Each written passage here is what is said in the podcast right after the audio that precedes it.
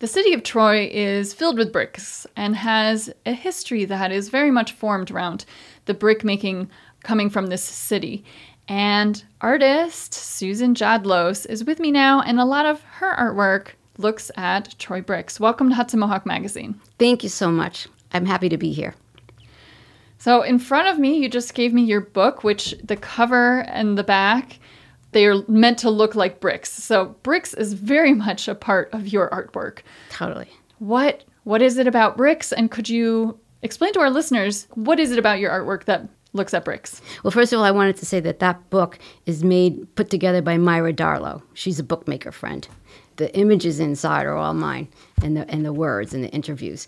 Um, what is it about me and bricks? Well, I grew up in South Troy, and as a child, I played, it was my alley. I had my alley, and it was also my lab, and I used to like bury coal and see if it was, dig it up and see if, what it was going to turn into.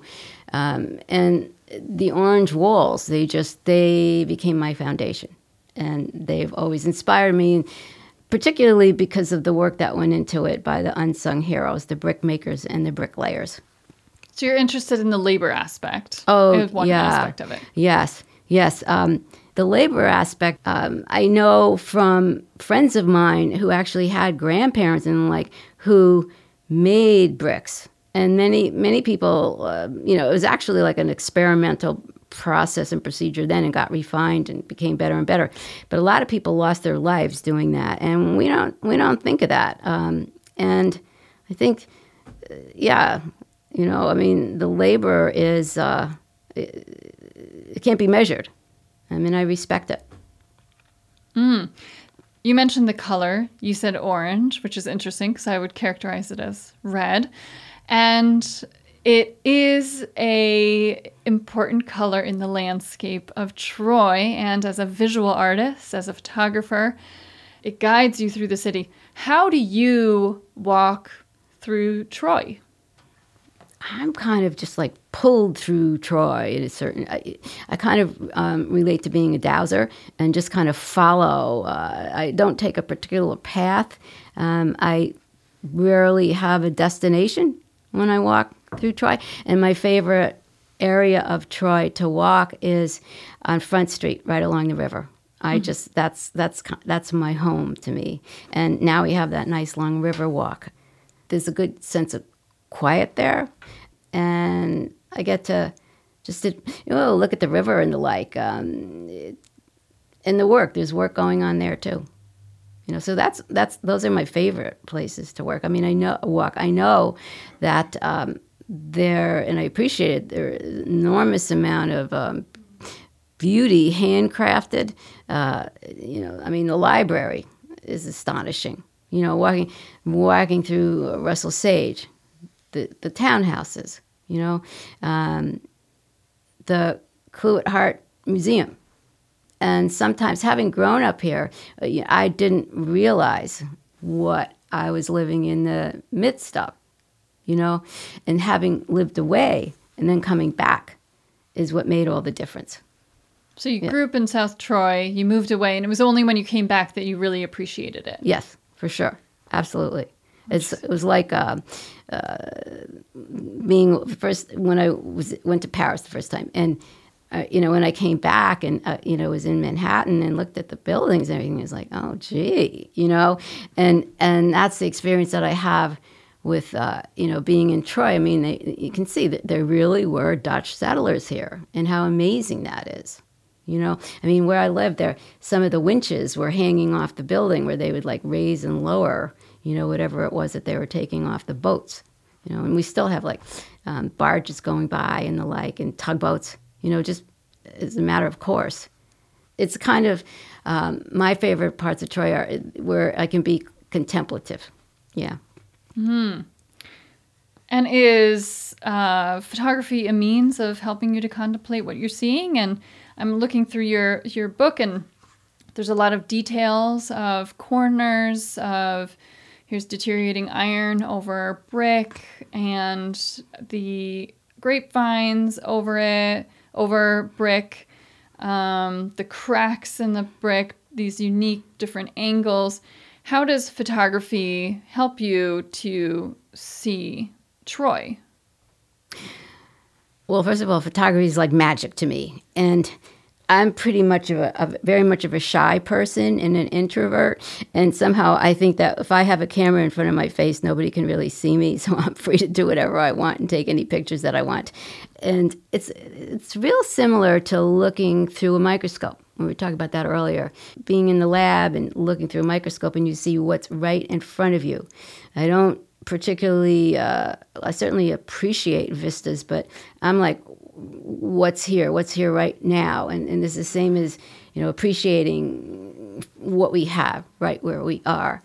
And Troy enables me, or my camera enables me to capture those those thoughts and uh, those meanings, I mean, uh, feelings. I'm not particularly involved in um, lenses and all that. What what strikes me and what I try to cap or do capture actually are feelings. You know, the sensibility. That's what's really most important to me. Feelings. Is there a time of day when you prefer to photograph? I'm very much of a morning person. Very much of a morning. Typically, I'll be up at five, not running around in my house or anything like that. But, you know, it's that quiet time.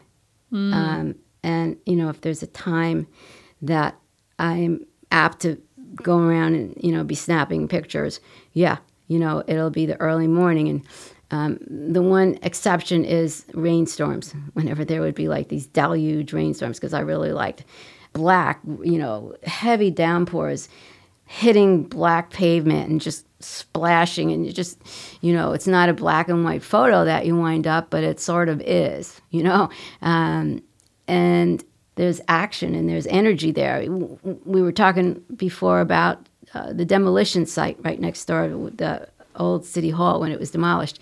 I loved going there um, during a rainstorm because they would have this caution tape, you know, the the yellow caution tape, and it would be attached to fences, and, you know, the caution tape would just be flying, and, and I loved capturing that. Now, before we run out of time, you have an exhibition coming up at Collar City Mushrooms. What's your exhibition about, and what can visitors expect? Um, my exhibition is comprised of eight of my photographs that they're, um, they tell my story of Troy, uh, pretty much parallels what we were talking about with, you know, what's right in front of you. Um, and they're a family. They're very much of a family together. And then there's some of my collage work and some of my brick fabric work. What's your exhibition about? Troy, and how Troy is my family. You know, the whole sensibility of Troy. And the process, you know, Troy is a process, and it's in process, and that's why it's never boring to me at all. So, you know, it's Troy, and it's my Troy family, my bricks, and I'm making chocolate chip cookies, which I've always had a dream. If I, I would want to have chocolate chip cookies, um, and it's a gathering place, you know, and I look, feel about it as, you know, a gathering, kind of like a coming home, and, and you know, in a, in a Troy with a, you know, a solid Troy background there. Yeah. And when is the exhibition opening? It's November eleventh, eleven eleven, five thirty to nine thirty. Um, I have Avery Stemple of Collar City Mushrooms to thank for wanting to host my show. Um, and we were talking earlier, I tend to see Collar City Mushrooms as like um, Avery's like the main mushroom person of sorts, and then he's outreach, very much outreach, and has, and, and he, it's like the mycelium, you know, and he has artwork there. He'll have musicians come and perform, book reading, poetry, and things like that. Um, so I'm happy to be part of that conglomerate. I love that. I love that. Susan Jadlos, it's been such a pleasure to talk with you. Do you have a website? No, I don't. I'm pretty much of an anonymous person. I do have um, an, an Instagram. I'm Susan Jadlos on Instagram. I don't try to be anonymous, but, you know, now um, this is a kind of like a, a coming out for me as an artist and photographer. Yeah. Well, great. And I'm thrilled about that. Well, thank you so much for speaking with me. Thank you. Thank you very much for having me.